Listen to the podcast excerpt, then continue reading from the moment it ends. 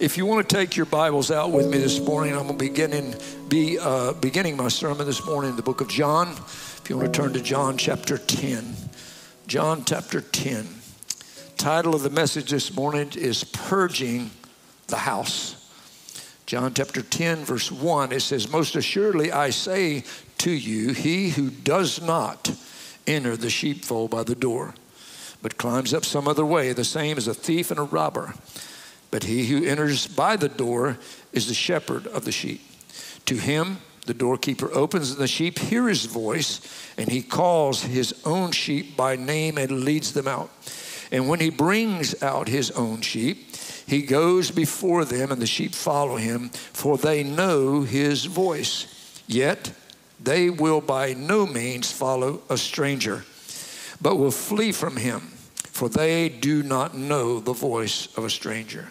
Jesus used this illustration, but they did not understand the things which he spoke to them. So, verse 7 it says, Then Jesus said again to them, Most assuredly I say to you, I am the door of the sheep. All who ever came before me are thieves and robbers, but the sheep did not hear them. All right, that would be the strangers. We don't listen to strangers, we flee from them. If you're familiar with the voice of the Lord, all right, when you hear something that's clearly not God, you should recognize it. Amen? And run from it.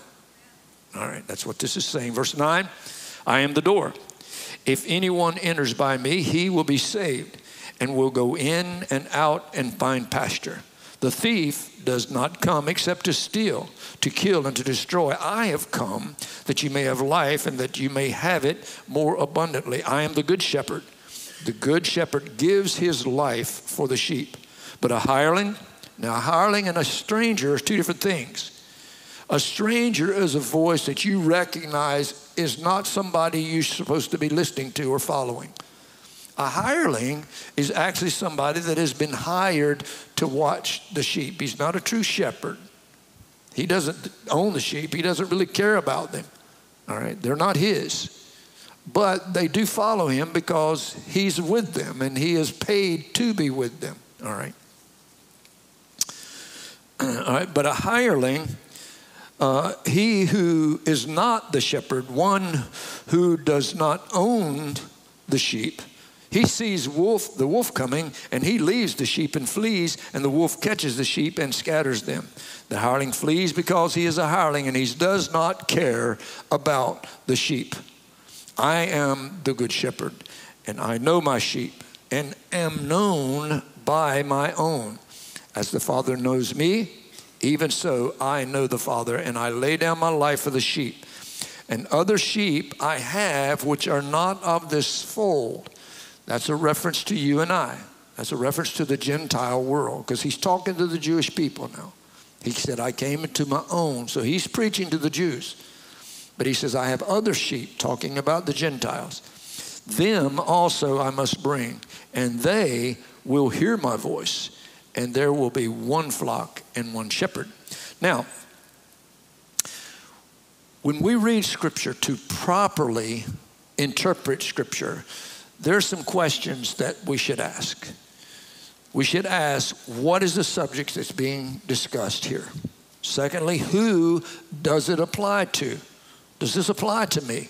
Because it may be something that applies to that culture or to that generation or to the Jewish people, maybe something specifically to the Gentiles. Does this apply to me? And if it does, what action then do I need to take in response to this message? And then the last question what happens if I ignore what has been said to me, the things I should be paying attention to? So let's look at what's being said here. The subject that's being conveyed is there's a door, and that door is Jesus Christ. And everyone must enter if they wish to be accepted by him. All right, He is the way, He's the truth, He's the life. No man comes to God the Father except through Jesus Christ. He's the door. All right, but it also points out that there is another way to enter, to climb up some other way, he said. So we see the same concept again in another passage. We're going to look at that, and it's discussing the wedding feast in Matthew chapter 22. Look at it with me. 22, verse 1.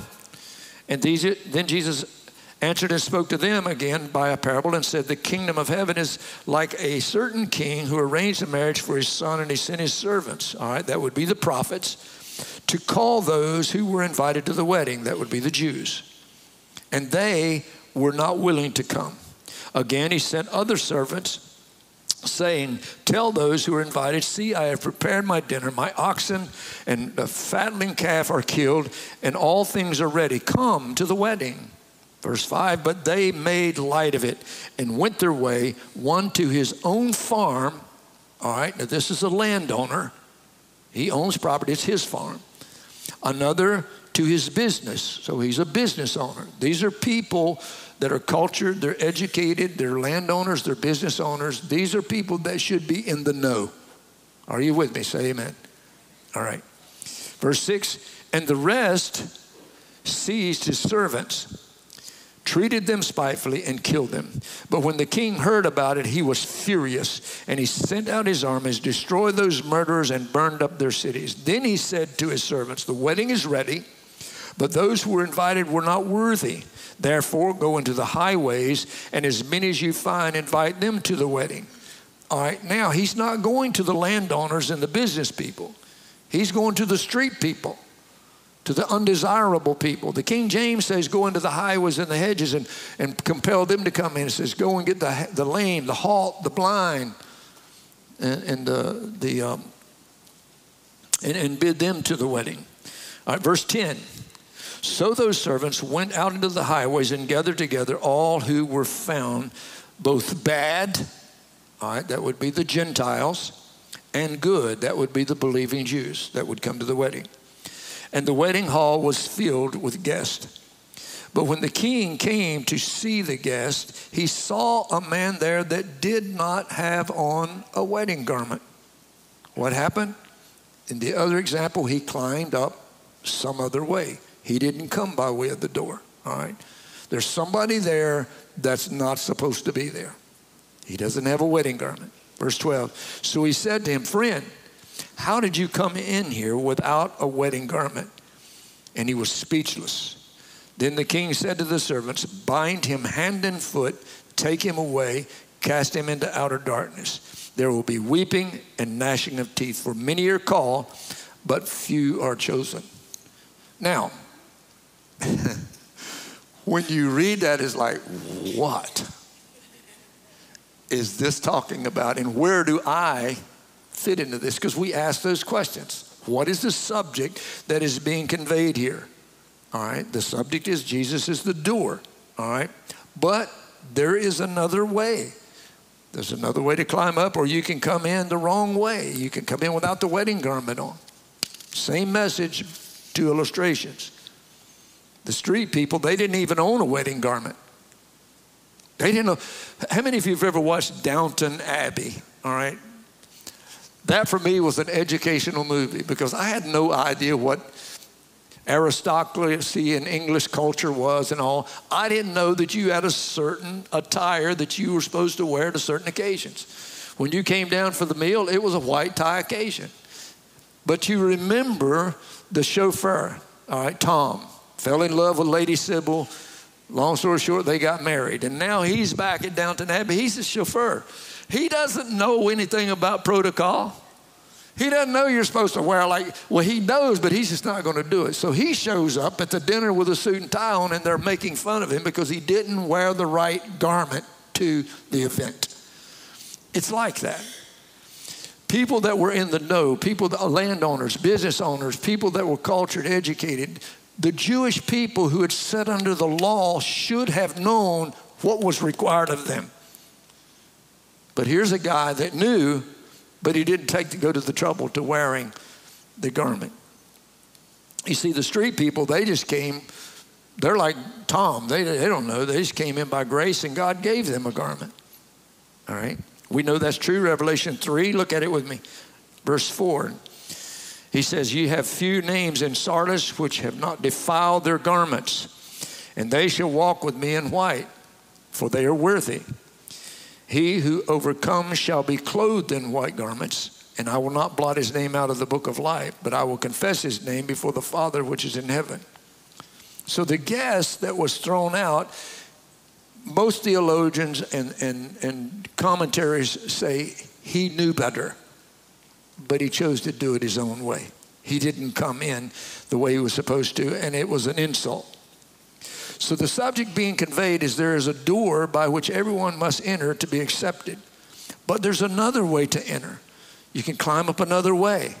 It's, a, it's the attitude of, I'm going to do it my way. If I believe that it's true, then it's true. And we will take the Word of God and we will twist it and, and make it fit my life and the way I want to live. And we do it our way. There's old song, I did it my way. I mean, remember that old so I am not going to ask because all the old people be, and all the young people are like, what? Who was that? Elvis Presley? Frank Sinatra. Boy, you are going way back, aren't you, brother? Who knows who Frank Sinatra is? Right? Oh, well, there's quite a few of you. Yeah, okay. So it's, it, we become a law unto ourselves. Now, the next thing is there, there's two leaders that's being described here the shepherd who lays down his life, he's the door. He is the only real way to find pasture and abundant life. And then he describes a thief and a robber who is a hireling. He, he just pretends to be a shepherd. Now, we ask the question does this apply to me? Yes, it does. You are going to follow one or the other. You're going to follow the shepherd or you're going to follow a hireling. If I choose the shepherd, then this applies to me because it's my responsibility at that point to follow his voice. He said, My sheep follow my voice. He doesn't make the sheep follow him, he calls out to them and they follow him. As contrary to a goat, a goat doesn't follow anybody anywhere. That is one seriously contrary critter. I know I used to have one. I came out one morning, he's standing on top of my car. they leave little marbles all over the place, and they're never where they're supposed to be.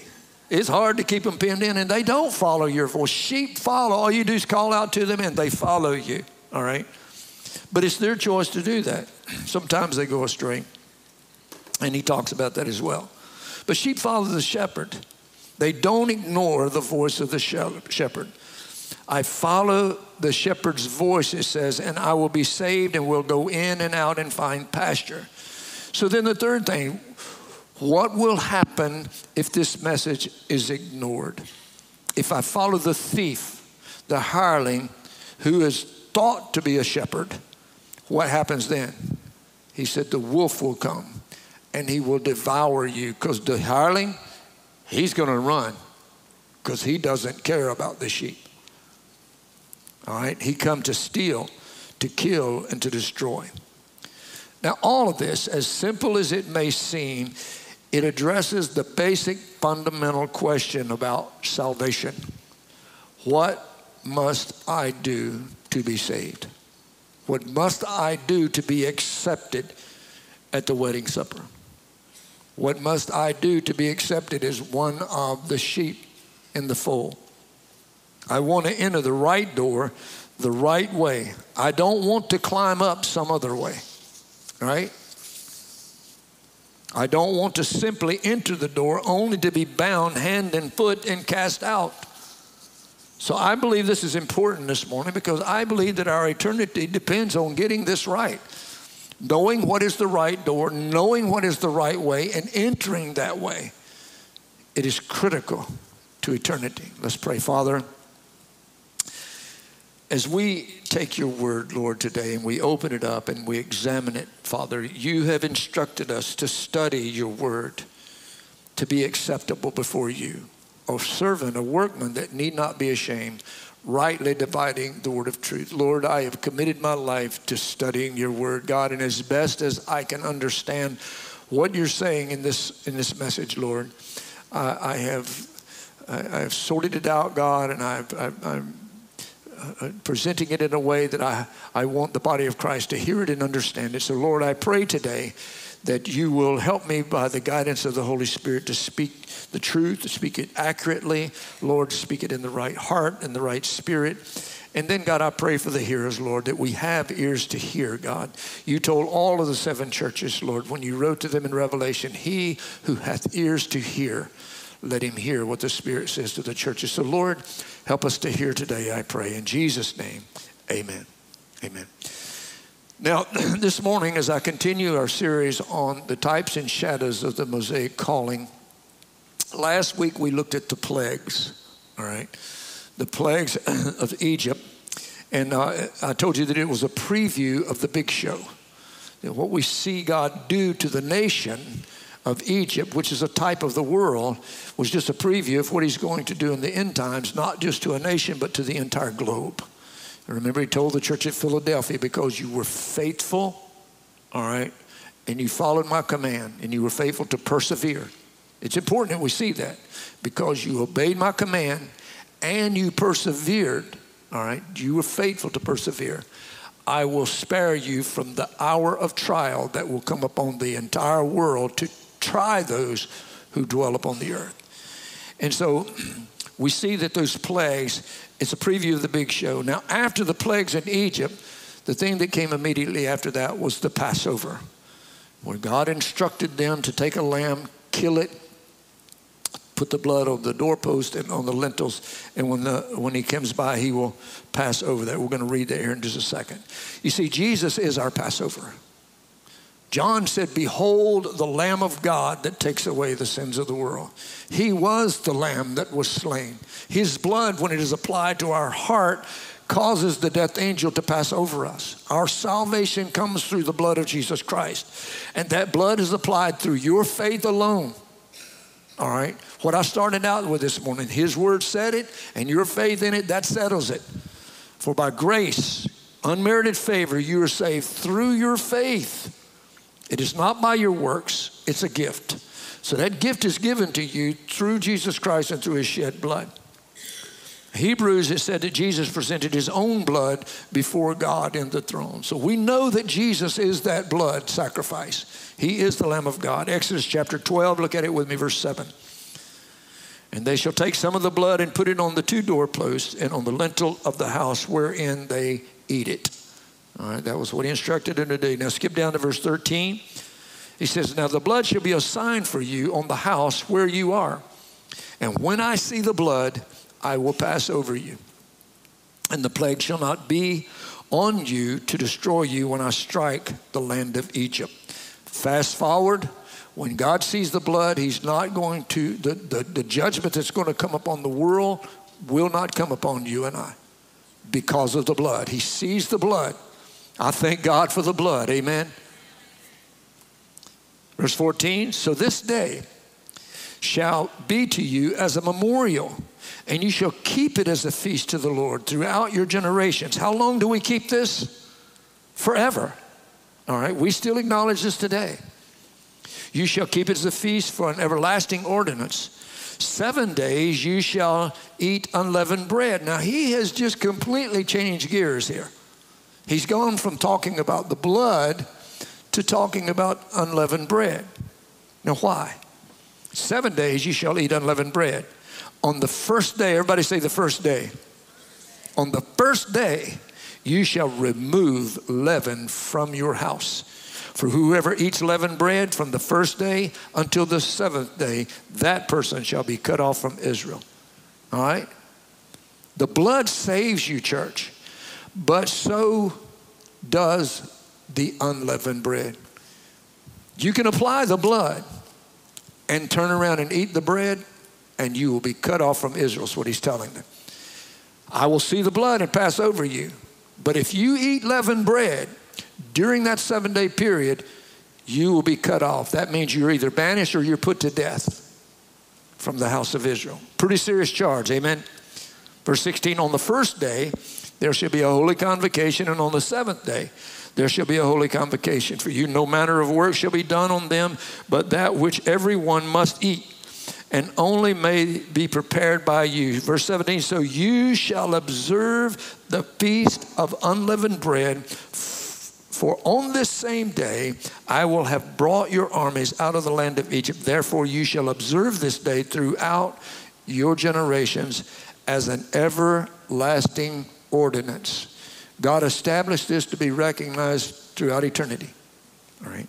Verse 18 In the first month of the 14th day of the month, at evening you shall eat unleavened bread until the 21st day of the month at evening. For seven days no leaven shall even be found in your houses, since whoever eats what is leaven, the same person shall be cut off from the congregation of Israel, whether he is a stranger, that's a Gentile, or native to the land, that's a Jew. You shall eat nothing leavened in all your dwellings.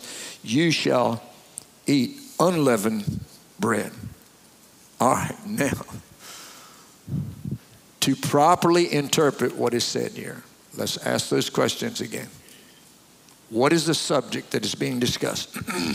Who does it apply to? Does that apply to me? If it does, what action do I need to take in response to it? And what will happen if I ignore the instructions? Number one, what is the subject in the message? The Passover feast is established through the blood of the Lamb. That points to Jesus Christ. There's no other way for you to come into the kingdom but through his blood. The blood over the lintel and the doorpost is our salvation. We came into the kingdom by Jesus Christ. He is the door. There's no other way to get in there other than through Jesus Christ. But God also established the feast of unleavened bread. For seven days, no leaven is to be in the house. So, what is leaven? Leaven is yeast. How many of you ladies remember back in the day when you didn't have self rising flour? I don't know, maybe you did. huh? Well, maybe not, but there was a time when you didn't have self rising flour. What happens when you cook biscuits with regular flour? You get hockey pucks. How do we know this, honey? We first got married. She's a great cook. Now, let me tell you, she really is. But unknowingly, she got a bag of regular flour and she cooked biscuits. And I'm telling you right now, David could have used this thing to kill Goliath. You could use it for a skeet, but if you shot it with a shotgun, the pellets would bounce off of it. This thing was hard as a rock. Oh, it was ugly. So, yeast is what you would put in the flour to make it puff up, to make it fluffy. It's the yeast, the leaven. That's what leaven is. It puffs it up. Everybody say, puffs it up. Leaven represents sin in the midst of the Christian faith. And if it is allowed to enter, it spreads throughout the whole lump and sometimes unnoticed. So we have to get the leaven out of our house. And he says, You got to get it out on the first day and to the seventh day. What is that talking about? Seven is the number of completion, it's the number of perfection. In other words, he says, Get it out of your life and keep it out of your life throughout your life. That is the feast of unleavened bread. That's what it represents. Seven days. Get it out and keep it out because it will spread. Look at look at 1 Corinthians chapter 5 with me. 1 Corinthians chapter 5 and verse 1. It is actually reported that there are sexual immorality among you, and sex, sexual immorality that is not even named among the Gentiles. That a man has his father's wife and you are puffed up. Huh? There's leaven in the house. You're puffed up. And not and have not rather mourned that he who has done this deed might be taken away from you. You got to get it out. You got to get that leaven out. Verse 3 For indeed I am absent in body, but present in spirit, and have already judged as though I were present him who has done this deed in the name of the Lord Jesus Christ, when you are gathered together along with my spirit with the power of the Lord Jesus Christ, deliver such an one to Satan for the destruction of the flesh, that his spirit may be saved in the day of the Lord. Your glorying is not good. Do you not know that a little leaven leavens the whole lump? What's he saying? Unconfronted sin will spread throughout the whole body. So, does this apply to us? Does it apply to me? And if so, how does it apply? Exodus 12, 17 again said, So you shall observe the feast of unleavened bread. For on this same day I will have brought your armies out of the land of Egypt. Therefore you shall observe this day throughout your generation as an everlasting ordinance. Church, the feast of unleavened bread, or what it re- represents at least, is as much a part of salvation as the blood. And we need to see this. What did Jesus say at the Last Supper? All right. What was the very last thing that he did with his disciples? He came in and he took the cup, right? This is the blood of a new covenant, but he also took the unleavened bread. We don't need to look over that. Why are there two elements in the Passover? He took the unleavened bread. He said, This is my body, which is broken for you. You have to apply the blood, and you have to apply the unleavened bread as well. They are both a part of salvation. So the feast of Passover is our salvation. It's the blood. That is what Jesus did. that's what he did. There's nothing I can do to be saved. It is only through his blood. That's what he did for me. And he provides that and offers it to be free through his grace, his unmerited. And if I put my faith in him, the blood is applied and it is given to me. But from that point on, I am now his sheep. And if I'm his sheep, I'm going to hear his voice and follow him. All right? And if I don't, I am not a sheep. I'm a goat. A goat is a butthead. They do, they butt everything. I know I should do this, but I ought to do that, but. They butt this and butt that, right? Because they're carnally minded, right? Yeah. And he says, Be not carnally minded, right? I wasn't trying to be vulgar. Maybe I shouldn't have said that. See, the Feast of Unleavened Bread, it t- points towards another subject that is discussed throughout the scripture, is our sanctification. It's the cleansing of the house. The blood is what Jesus did, but the sanctification is what you and I do. Jesus does not do that for you. I have to do that. He calls me, but I'm a sheep. I have to choose to follow him. He doesn't drag me along. I follow him. That's my part. That is what I do.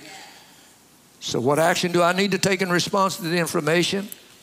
If we're going to enter the right door, the right way, we apply the blood, we receive salvation through his blood, but we also have to get the leaven out of my house. I have to put on the wedding garment, and he says it needs to be without spot, without wrinkle, without blemish. I was singing this morning as I came in. I pulled up the parking lot, a song popped in my head. Have you been to Jesus for the cleansing power? Are you washed in the blood of the Lamb? Are you living daily in this? I forget. Have you washed in the blood of the Lamb? Lay aside the garments that are stained with sin and be washed in the blood of the Lamb. I forget the words now, but anyway, have you laid aside the garments stained with sin and put on the wedding garment? Because this is much a part of salvation yeah. as the blood. And many times, many places, the church, they overlook this or they condemn the teaching that I'm teaching this morning. We know what is expected of us, like the man that came into the wedding. He knew he was supposed to have on the wedding garment, but he tried to come in some other way. So look at it again 1 Corinthians 5 6 through 8. He said, Your glorying is not good. Do you not know that a little leaven leavens the whole lump? Verse 7 says, Therefore, purge out the old leaven that's something that we do. He's telling us, you, you purge out the old living, my old habits, my old way of living, my old lifestyle. Get it out.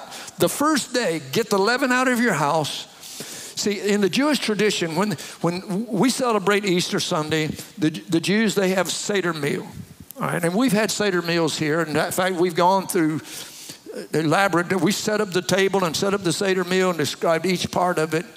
Well, part of the preparation for the Seder meal is to get leaven out of the house. And they make it a game. They will sweep the house anywhere they find any leavened bread, they get it out, and then they'll leave one little piece somewhere for the children to look for. And this is a part of the Jewish tradition going all the way back to the, to the, to the Exodus.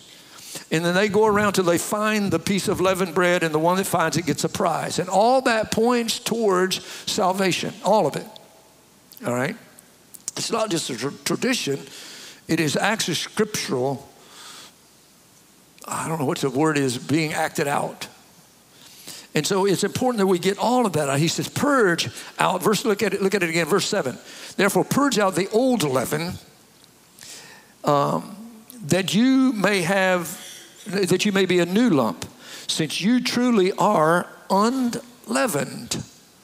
For indeed, Christ, our Passover, our sacrifice uh, uh, was sacrificed for us. Therefore, let us, everybody say, let us. God's not going to do this for you. Let us keep the feast. Now, this is New Testament, church. This is not the Old Testament. This is the church, the letter to the church at Corinth and to us. Let us keep the feast, not of the old leaven, nor with the leaven of malice and wickedness, but with the unleavened bread of sincerity and truth. Okay, so what is happening in this message? What will happen if we ignore it?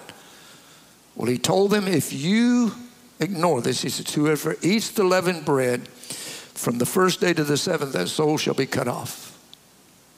We see an example when we open up the scripture in John and in Matthew that there's two ways to enter into the, to the banquet. There's two ways to come into the sheepfold. One is by the shepherd, but another guy came up another way. Those that was at the banquet, everybody there had on the wedding garment, but one guy didn't. So what does it mean? What must I do to be saved? Because there is a way to be saved. It is through the blood, the Passover. But it doesn't just stop there, church. You are a sheep, and now it's up to you to follow his voice. But there are those that will try to climb up another way. They show up for the feast, they make it into the feast, but because they have no wedding garment, they're bound hand and foot and cast out. Some of them follow the robber and the thief, the lie, and their house is still filled with leaven. But, but they believe they are saved simply because they made it out of Egypt. He saw the blood and he passed over me. I made it out. What do you mean? I'm in the kingdom of God. I trusted in Jesus. The blood is applied to my life. I'm a Christian. I've been saved. I've made it out of bondage. I'm no longer in the bondage of sin. I've made it out. And they point to the blood. The blood has saved you, it's freed you from bondage. But, church, I'm here to tell you this morning that the leaven will kill you. You can have the blood and still die because of the leaven in your life. He says, Get the leaven out of your house, sweep it out. He said, Because whoever eats the leaven from the first day the they'll be, they'll be cut off. So let me see if I can bring this around and, and show you in the New Testament exactly what I'm talking about. Look at me with the Bible with me at um, the book of Hebrews in chapter 3. Hebrews chapter 3, verse 1. Therefore, holy brethren, now who is he talking to? Who is the audience? That's you and I, all right? He's talking to the church. Therefore, holy brethren, partakers of the heavenly calling, consider the apostle and high priest of our confession, Jesus Christ, who was faithful to him, who appointed him, all right? He was faithful to the Father, as Moses. Now, isn't it interesting that he's going to make a comparison between Jesus Christ and Moses, the subject that we're addressing and have been addressing for several Sundays now? he appointed him, as Moses also was faithful in all his house. For this one, talking about Jesus, has been counted worthy of more glory than Moses, inasmuch as he who builds the house has more honor than the house. For every house is built by someone, but he who builds all things is God. And Moses indeed was faithful in all his house as a servant for a testimony. The reason we're studying the types and shadows of the Mosaic calling is because that period of time and what they went through is a type and shadow of what we're going through today. It's a testimony of our Christian walk. Are you seeing this? Say amen. If you don't, just hang with me, all right? It's a testimony for those things which would be spoken of afterwards. All right? That's this morning while we're here. We're talking about this. Verse 6 But Christ, as the Son over his own house, whose house we are, if we hold fast the confidence and rejoicing of hope firm to the end.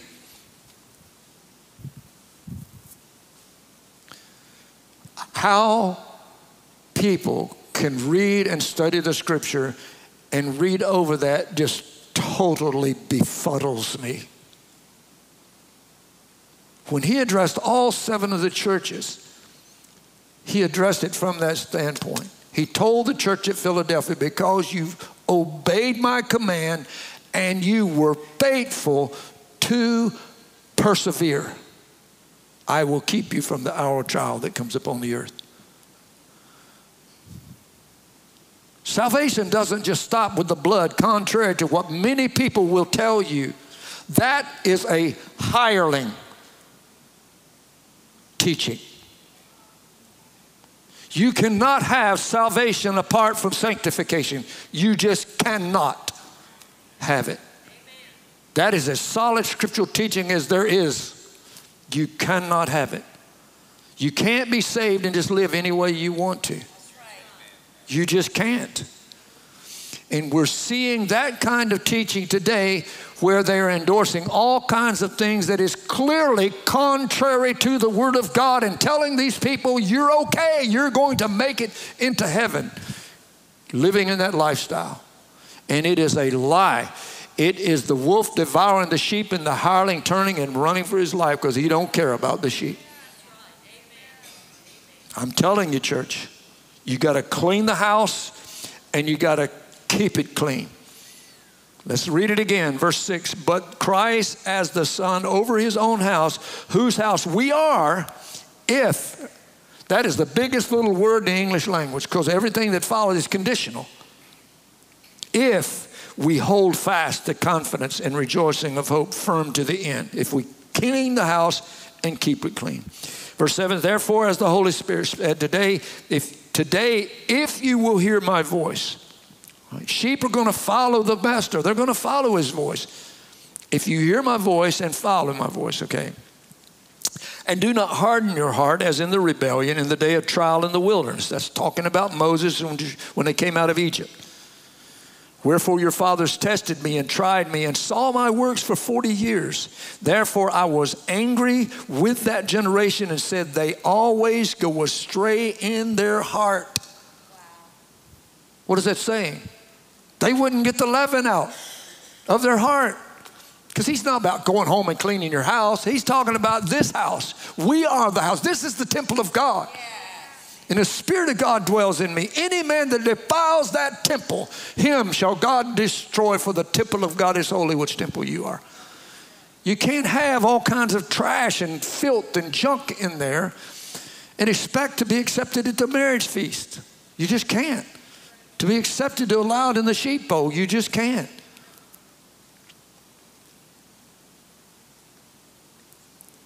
Therefore, I was angry with that generation and said, They always go astray in their heart, and they have not known my way. So I swore in my wrath, verse 11, they shall not enter my rest.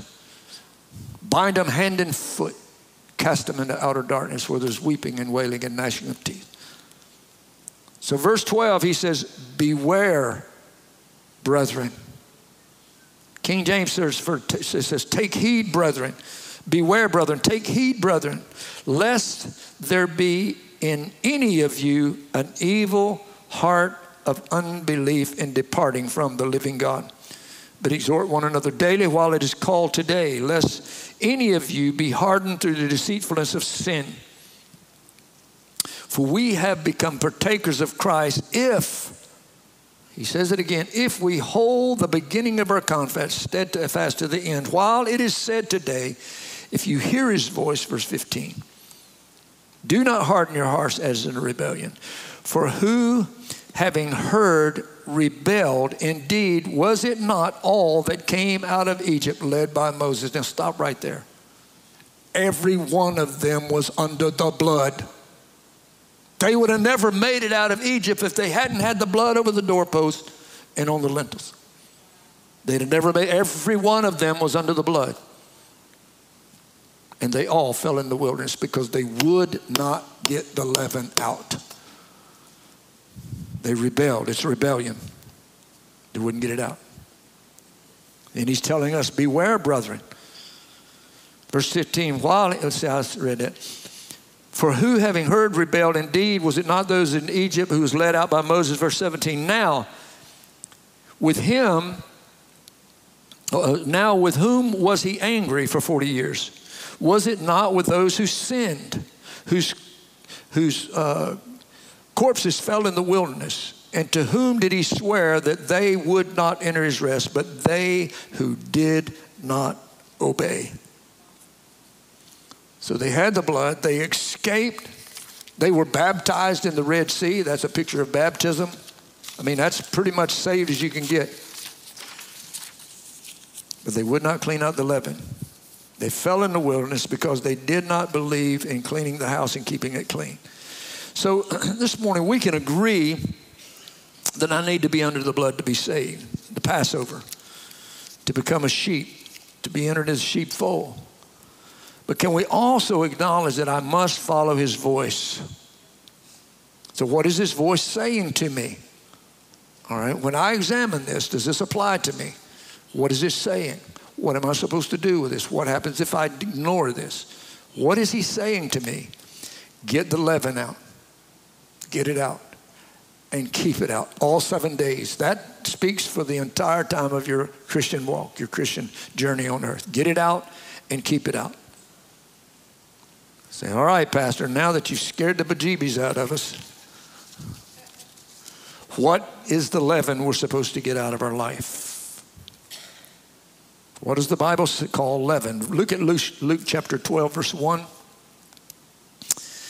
He said, In the meantime, this is Jesus talking. In the meantime, when there were gathered together an innumerable multitude of people, insomuch that they trod one upon another, he began to say to his disciples, first of all, Beware ye the leaven of the Pharisees, which is hypocrisy. All right? The leaven that we're to get out of our life is hypocrisy. Hypocrisy, the word hypocrisy just means role playing. It means play acting, it's pretense. The Pharisees, they pretended to be one thing, but they were actually something else. it's the guy that shows up at church regularly, puts on the religious robe, but he goes through all the motions, but it's all just show.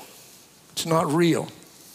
I've, I mean, if, I'm not going to call you to judge people, but I, I worked construction for many years. And on the construction, brother, I'm going to tell you what, they had some potty mouths, right? And it's probably true in many different places, but I was in the construction world. And, and I remember this one job, this guy, he was just always telling filthy jokes. Every other word was a curse word, blah, blah, blah. And one day I'm witnessing, you know, and I said something. He's like, oh, yeah, I'm, I'm a deacon in my church. And I'm like, this is a big one, Elizabeth, I'm coming. I said, you're a deacon in your church? Really? Yeah, I'm a deacon in my church filthy mouth, telling jokes I, all week long, and then go to church on Sunday, pretend to be man of God. The leaven of the Pharisees. It's hypocrisy. It's role playing, acting the role. The Pharisees, they put tradition above the Word of God. They knew the Word of God. Come on, they were the ones that was taught the laws and the prophet. They were the ones that taught it to other people. They knew it. They just didn't do it. They were self righteous. It was all about rules and regulations, but no relationship with God. Because Jesus told them, if you knew the Father, you would know who I am. They didn't know God, they didn't have a relationship with Him. And He's talking to the Pharisees. If you knew the Father, you would know who I am. If you listen to Him, you would listen to me. But you are not of your father. You are of your father, the devil, and his will you would do. He is a liar from the beginning, and that's all he can do is lie. And he's your dad. Talking to the Pharisees. But everyone else thought they were the religious leaders of the day because they wore the robes and they would stand on the street corners and pray these big long prayers. And they were like the guy you go to for the big rallies and the big concerts. Huh? Come on. Some of the big iconic names that you see today is like people are flocking to them, filling up stadiums full of people. And this is the guy. And in one by one, we're seeing them fall. Not all of them, but what is that? It's the leaven of the Pharisees. One thing is coming out of their mouths, but their life is shouting them down because it's an entirely different thing. They go their own way. They're like goats. They hear, but they don't listen. The shepherd is speaking, but they don't hear him. What did John say? He came to his own, but his own received him not. They're arrogant and proud. Pharisees, I thank God that I am that, that, that I, I'm not like other men. I'm not like extortioners or unjust or adulterers, and I'm not like this publican. And Jesus said the publican would not even lift up his eyes towards heaven. This is the, this is the IRS guy. Huh? Tax collector.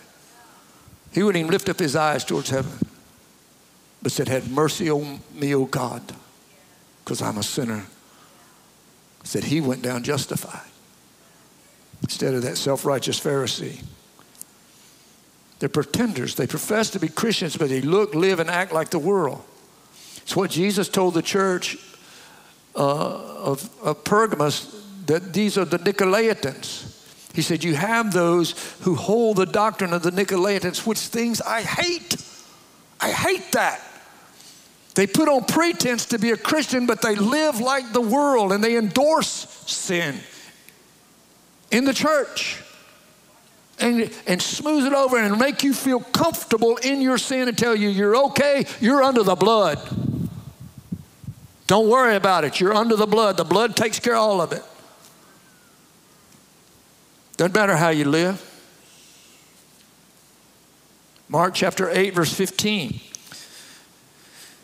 He goes on to say, and he charged his disciples, saying, his disciples saying, Take heed, beware the leaven of the Pharisees and the leaven of Herod. Say, well, what is the leaven of Herod? That's a party spirit. You see, Herod was a he was a Jew. He was the king of the Jews.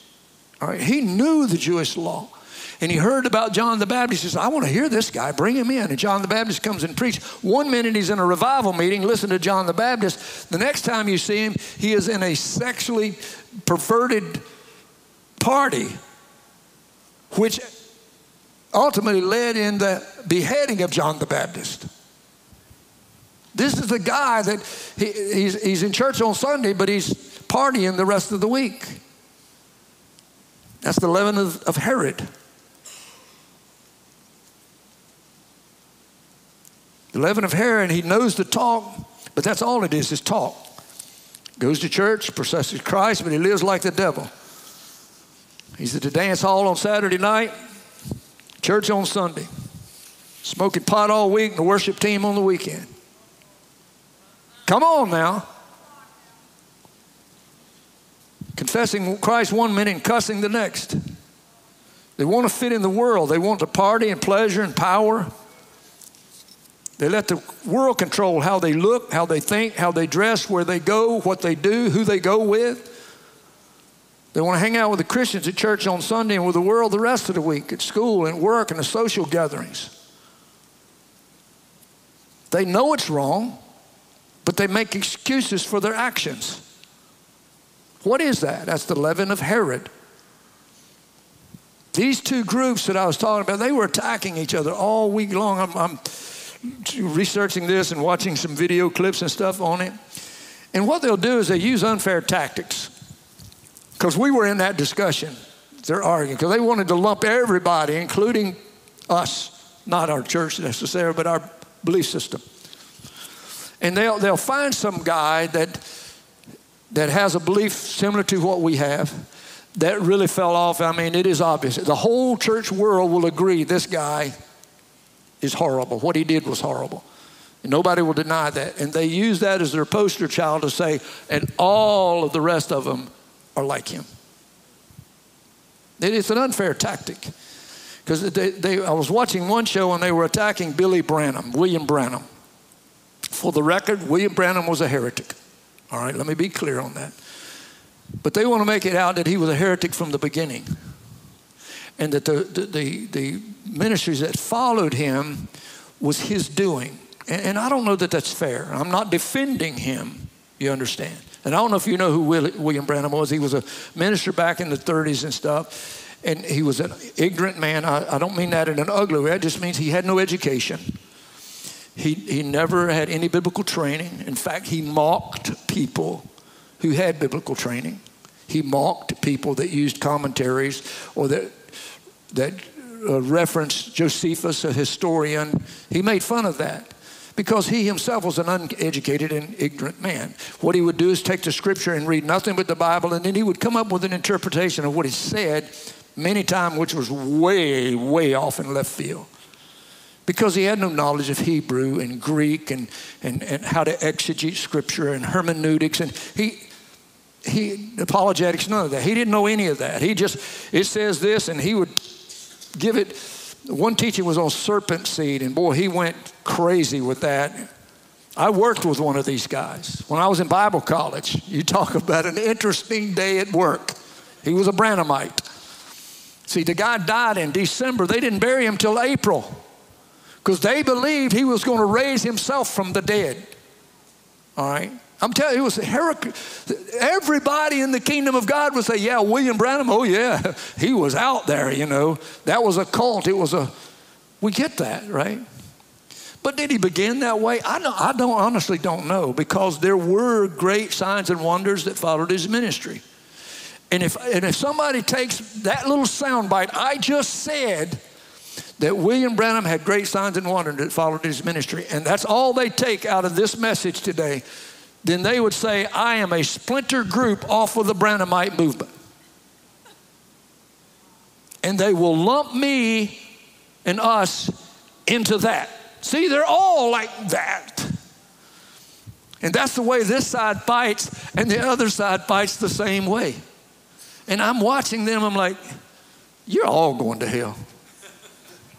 I can't say that, but I'm like, I don't want to be in your group, and I don't want to be in your group.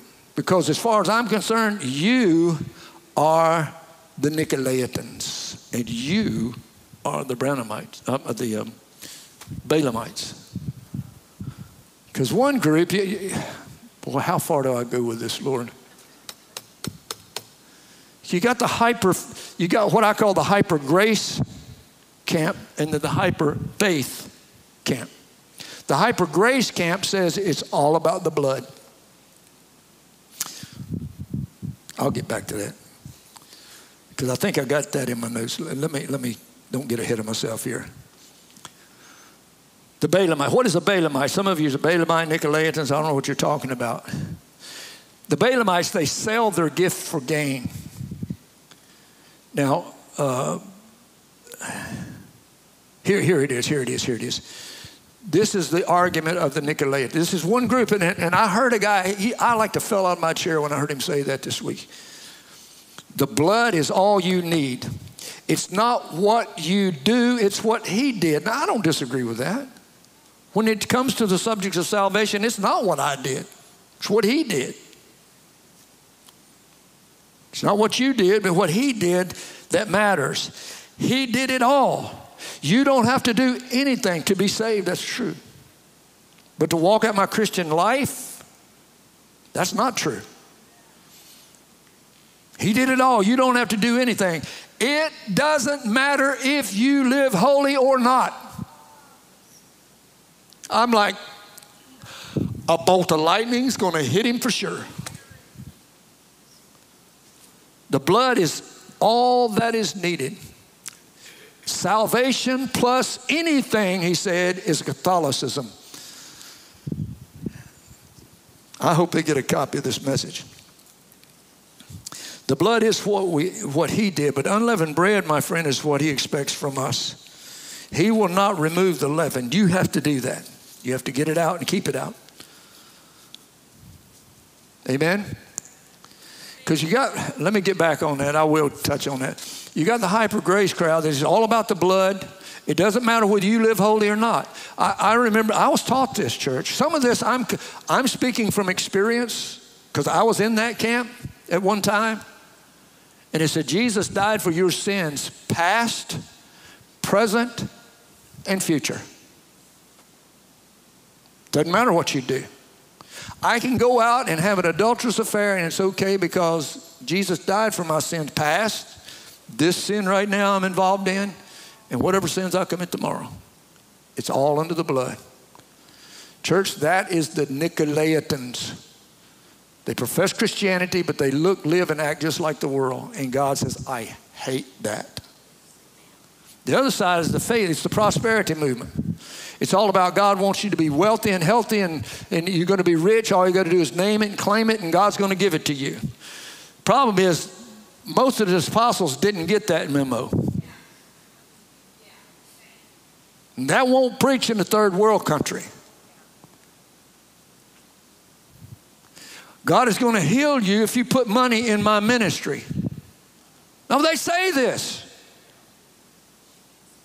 Pay $200,000 for a speaking engagement to cover the bill on their airplanes and their private runways and all their jet airplanes and stuff. What is that? It's the Balaamites. I'm telling you, it's when you take your gift and you sell it for your own profit, your own gain. Now, church, there's an element of truth in what they say, but they take it to an extreme. And then they want to lump people that takes the word of God in balance and wants to lump it in this guy that fell and that guy that fell and say, You're just like that. And, and I'm, I'm, I'm telling you, church, beware of these things. Beware of the leaven. Beware of it. 1 Corinthians 5 8, look at it again. Therefore, let us keep the feast of unleavened bread. That's before Christ. It's what happened. Um, let me read again. Therefore, let us keep the feast not with old leaven. All right, that's what was in our life before we met Jesus. Nor with the leaven of malice and wickedness. That's what creeps in. See, when I came to Jesus, He cleansed me, right? He cleansed you. But does, did you stay clean? clean? How, how many of you are squeaky clean since the day you got saved? Have you ever had some malice creep in? Oh, yeah. The leaven of malice and wickedness. Look at that again. I believe this is the most dangerous leaven of all because this leaven is aimed at other people. Malice is a desire to harm or see others suffer. It's an extreme ill will or spite towards people. Just like this, this argument wanting to demonize Billy Branham. And a lot of what came out of that wasn't his doing, it's what people said about him after he was dead. I'm not defending him. What he taught was her- heretical teaching. And I, I, let's be clear on that. But I, they use unfair tactics with this, and it's, it's done through malice. There, there's some ministries, and listen, I know I'm kind of attacking some things this morning, but there's some ministries, that's, that's what they live for. Everything they do is just to point out what's wrong with everybody else. They elevate themselves by putting others down. That's malice. Malice enjoys seeing someone suffer. Malice will grow into wickedness. They hope to see their enemy suffer. This happens when you get offended by someone. Somebody does you something does, does something wrong against you, or because you just don't like them. You want to see, and and you listen. What's in your heart? Your mouth. The Bible says, "Out of the good treasures of good man's heart brings forth that which is good." out of the evil treasures of an evil man's heart brings forth that which is evil. For out of the abundance of the heart, the mouth speaks. Right? Out of the abundance of the heart, the mouth speaks. And you could hear it. Boy, I can't wait till they get what's coming to them. Huh? Come on. I'm not even going to ask for you to raise your hand if you've ever said or thought that. I just kid, boy, they, they, what goes around comes around. You know, Jesus called down lightning on them. Jesus said, You don't know what spirit you are of. That's malice. Wishing harm on someone, wanting to see them get what's coming to them. You need to guard your heart, church, I'm telling you. He says, keep that leaven out, the leaven of malice and wickedness. Because this happens when somebody does you wrong. Malice is the fruit of unforgiveness and bitterness and anger and hatred.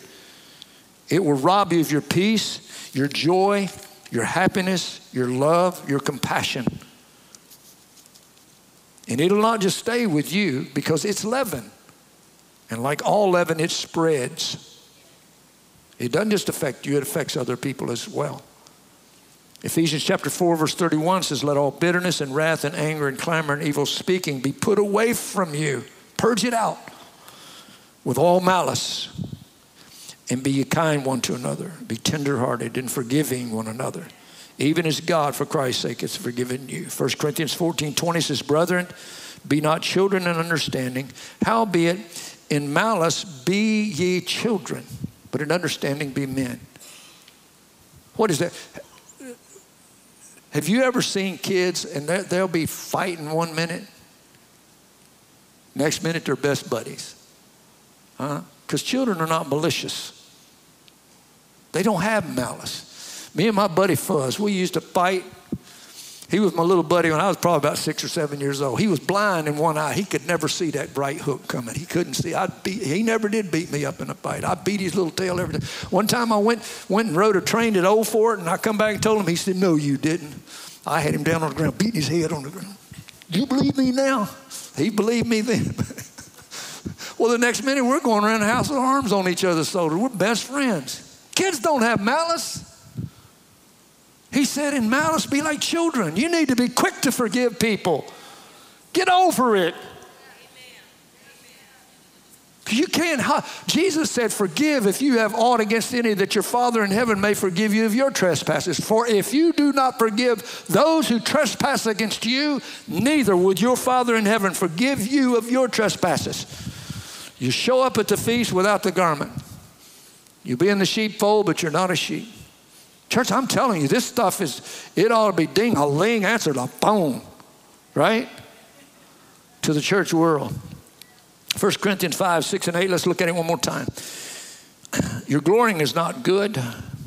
Do you not know that a little leaven leavens the whole lump? So purge, therefore, purge out the old leaven, that you may have the new lump, since you are truly the unleavened. For indeed, Christ, our Passover, was sacrificed for us. Therefore, let us keep the feast not with old leaven, nor with the leaven of malice and wickedness, but with the unleavened bread of sincerity and truth. What did he say? Yes. Purge it out. Purge it out. How do you purge out leaven? Now, I was a pipe fitter by trade for many years. I was about 25 years, I was a pipe fitter. And when you, any, any pipe fitters in the house, anybody know, have any experience in that by any chance? Yeah. When you purge, when you weld stainless steel, all right, you can't just butt it together and start welding it. It'll get what they call sugar, but it's not sugar. It's just black, nasty, crusty mess that will build up inside of it and nothing can pass through it. You have to cap it off and you have to fill it with argon. You have to put in the argon so you can push out the oxygen. You put in the good to purge out the bad. So, how do you purge out the leaven? You put in the good to push out the bad. That's why it's important that you spend time in His Word. It's important what you're taking into your spirit. It's important that you don't listen to a lot of worldly stuff. You don't watch a lot of worldly stuff. Why? Because you're putting that leaven in you instead of putting the Word of God in you. And if you want to get the leaven out, put the word in. Amen. Come on, put the presence of God and the Spirit of God. Listen to his worship and his praises. Read his word. I'm building a, a, mud room. We call it a mud room. I got Jeannie a potter's wheel for Christmas. All right. And she said, I, I don't want to use it in the house. It makes a mess. I've got an old barn I built out of scrap lumber a long time ago. It's not real pretty, but it's still standing, praise God. And she said, Can you just take one of those rooms and put a floor in it and make a room? So I, am making her a she shack, and that thing is sweet. I even put her a TV on the wall and a DVD player. And we're down there and she's painting it, and I'm putting up some boards, and we're watching The Chosen together. And I'm sitting there just Every time we watch that, me and her both look at each other, tears run down her face, right? And some people have different opinions of that. I know they take liberties that's not in Scripture. I get that. But you tell me what they were talking about on their way from one city to another. Right, that's not in the Scripture. So they're not taking away from the Word of God. They're just assuming this is probably the kind of conversations they had, the kind of things that they did. They cut firewood, they set up tents, they built fires. I don't have, I don't personally, I don't have a problem with that. All right? I don't think it's distorting the Word of God. But anyway, we're down there, and I'm just, brother, I'm, I'm purging. I'm putting that in. I felt so, makes you feel good, don't it, baby? Get that nasty out. Put the, put the clean in. You flush out the old by replacing it with the new. He said, replace it with sincerity, replace it with truth, replace it with kindness and tenderheartedness and forgiveness. So, how do you purge your heart? You choose to do it. That's all. You just choose to do it. You recognize the fact that there's stuff in me that's not good. God, that's, that's not you. That's not you. Jeannie said something to me the other day she don't even know, but he tipped me off. I know your wife never does that to you guys, but uh, and your husband, he never does that. to you. He says or does something like, Genesis, Exodus, Leviticus, number two. Huh? Come on. And immediately I said, God, please forgive me. Get that out of me, God. Get it out of me. I don't want that here. I don't want to think like that. I don't want to feel like that. Get it out, God. Please help me. You choose to do it. Church, I was one of the most unforgiving people. I've had some hard knocks in life. I don't talk about that because I'm talking, that's, that's, but there's some people did me wrong, wrong. And there was a time in my life, brother, if I, if you put it on a screen, what went through my mind, I planned how I could get even and not get caught. I mean, all the way down to the rubber gloves and the paper suit, no DNA left behind. I can make this Sit and think about it, ponder on it. And I went to a conference one time, this, this lady taught about unforgiveness. And it just went off at me. Said it's a choice you make. You choose to forgive. And she, I won't go into this long story, but she had physical ailments because of unforgiveness. And, and she said, God, you know I don't mean it in my heart. But I choose to forgive. And she named these two men that wronged him. They were in ministry as a pastor's wife. I choose to forgive them. And she said, I begin to pray, God, you know I don't mean it in my heart. But because you commanded me to, I choose to forgive them. And she said, Before God, He changed my heart. So not only did I choose to do it, I meant to do it. And it got to the point to where I didn't just forgive them, but I prayed for them. God, you forgive them. Bless them. Bless their family. Bless their life. Give them health, Lord. Help their ministry to prosper. And prayed it with sincerity and truth. See, you purge that old stuff out with taking his word. What did he tell me to do? Not what I want to do. I want vengeance. I want to get even. That's your flesh. That's natural. But I purge that out by putting this in and choosing to do this rather than what I want to do. And as I heard her teach on that, I was like, God, I want to do that. And I even sat down and wrote a list. Lay hands on it and said, God, you know I don't mean this in my heart, but I choose to forgive that man, what he did to me. And God changed my heart. So I didn't just pray it because of it as a discipline. I prayed it because I purged out that old leaven with the new. I put something good in to push the old out. Because, church, I'm telling you, if you don't do this, you're not keeping the feast of unleavened bread in your life. Now, how that's going to turn out on the day of judgment, that's between you and God. I don't know. But he said, bind them hand and foot, cast them into outer darkness. That should concern us that are sincere about our Christian walk. What do I have in my heart? What's in my heart, God? The Bible says that the heart is wicked above all things. Who can know it?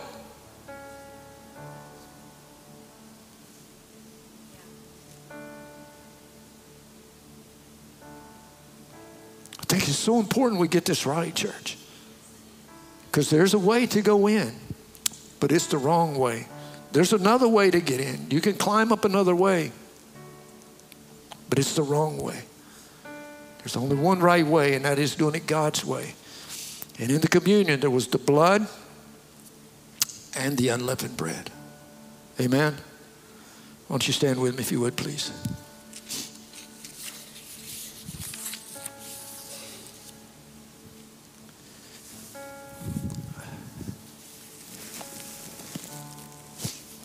I'm going to ask the my uh, media team to put this last scripture up on the screen because I would like for us, occasionally, I will take this scripture and I make this a prayer. This was the prayer that David prayed after he had sinned against, uh, against Uriah the Hittite by taking his wife Bathsheba. And I thought it would be a good way for us to close this morning by just reading this together. So I'm going to ask you if you would just read it with me. Psalms 51, verse 1.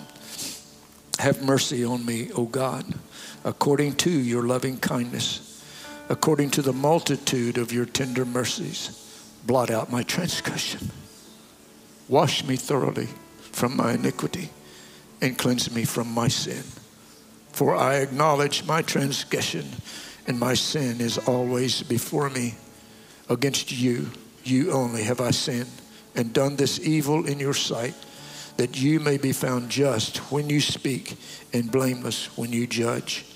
Behold, I was brought forth in iniquity, and in sin my mother conceived me.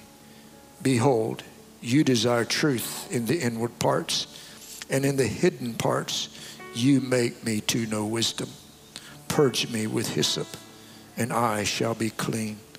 Wash me and I shall be whiter than snow. Make me hear your joy and gladness, that the bones that you have broken may rejoice. Hide your face from my sins and blot out all my iniquities. Create in me a clean heart, O God, and renew a steadfast spirit within me. Do not cast away f- from your presence, and do not take your Holy Spirit from me. Restore to me the joy of your salvation and uphold me by your generous spirit. Then I will teach transgressors your ways, and sinners shall be converted to you. Father, we come before your throne this morning, acknowledging, Lord, that we are just mortal people, God, and we battle this flesh. Lord, the Apostle Paul said, We all run in a race, but only one obtains the prize. And that we should run in a way that we may obtain that prize. He said, We do not fight the air, but we buffet our body and we keep it under subjection, lest we preach to others and we ourselves become a castaway. Lord, throughout your scripture, I see this principle, God, that you did your part at Calvary and your blood has given us access to your throne. Hebrews said, because of you, Jesus, we can come boldly before the throne of God and make our requests known unto him. You've given us that access, but Jesus, you also required of us to follow your voice, Lord, to cleanse our house and to keep it clean. Lord, I pray today that you cleanse us, Lord. Hear the words of our prayer, God, as we prayed that precious word that David prayed, Lord. And cleanse us, oh God, today.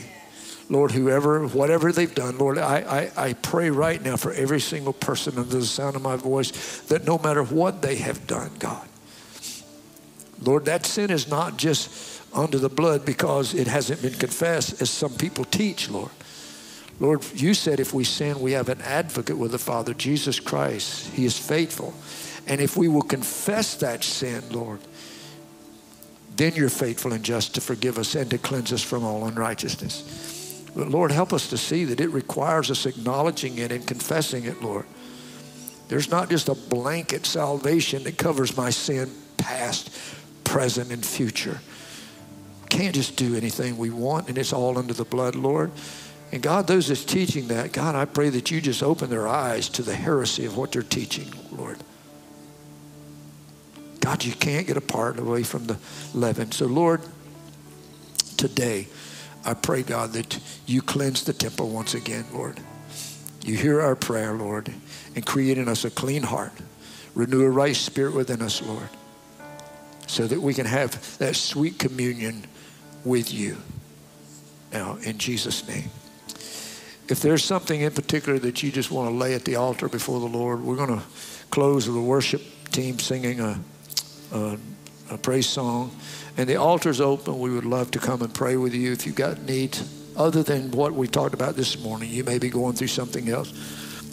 And we would love to come in agreement with you. So while the worship team leads, the altar's open.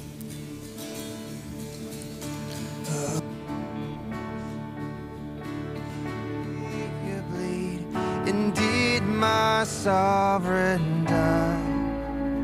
Would he devote that sacred head for sinners such as I?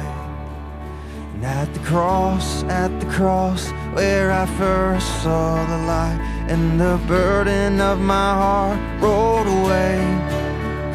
It was there by faith I received my sight now I am happy all the day. Was it for crimes that I have done? He groaned upon the tree. Amazing pity, grace unknown, and love beyond degree. At the cross, at the cross where I first saw the light and the burden of my heart rolled away. It was there by faith I received my sight.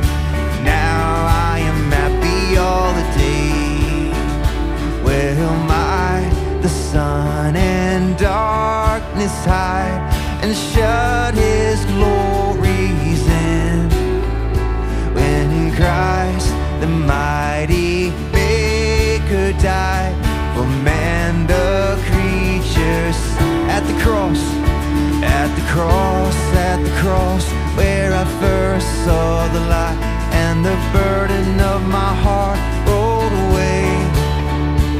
It was there by I received my sight. Now I am happy all the day. Thus might I hide my blushing face while Calvary's cross appears. Dissolve my heart in thankfulness and melt mine eyes to tears.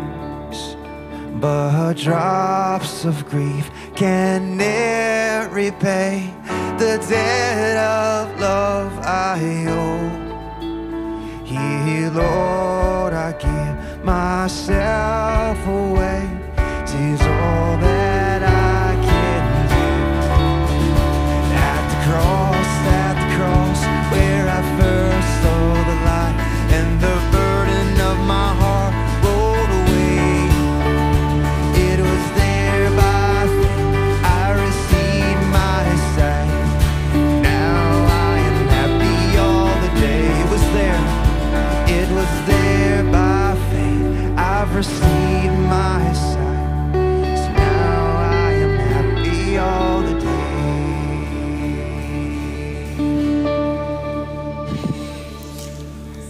Don't know about you, but I feel like I just took a shower inside. Amen. Squeaky clean. Praise God. Amen. Amen. Amen. Father, help us, Lord, when we step out into the world, God. The enemy's there ready to throw mud on our garment. God, help us to keep it clean and pure, Lord. Put a shield around us, Lord, as when we are doing our part, God, I know, Lord, that you will do yours. So, Lord, we pray, God, that you go before us, Lord, that you surround us with your presence, Lord. Commission your angels to watch over your children. Lord, you said, surely goodness and mercy shall follow us all the days of our life. So, Lord, I just set your people apart from the world today, God, and I pray, Lord, that your presence just go with them in a mighty way. They know God and hear your voice this week, Lord, till we can come once again to the house of God and set together as a corporate body under your word, Lord. Keep us. I pray in Jesus' name. Now, Lord, I speak a blessing over the body of Christ and over every home that is represented here, Lord. Make it a refuge, God, an escape from the world, Lord, a place where you're honored, a place where your Holy Spirit is welcome, Lord. God, I pray that you just strengthen the family, husbands and their wives, parents and their children, and siblings one with each other. Lord, those that are traveling their journey alone, God, bring that person into their life, Lord. I saw that person just this morning, Lord. I pray a special prayer for that. You know who was on my heart, God. They're looking for that special person, Lord. Help them to find each other, I pray. In Jesus' name. Amen.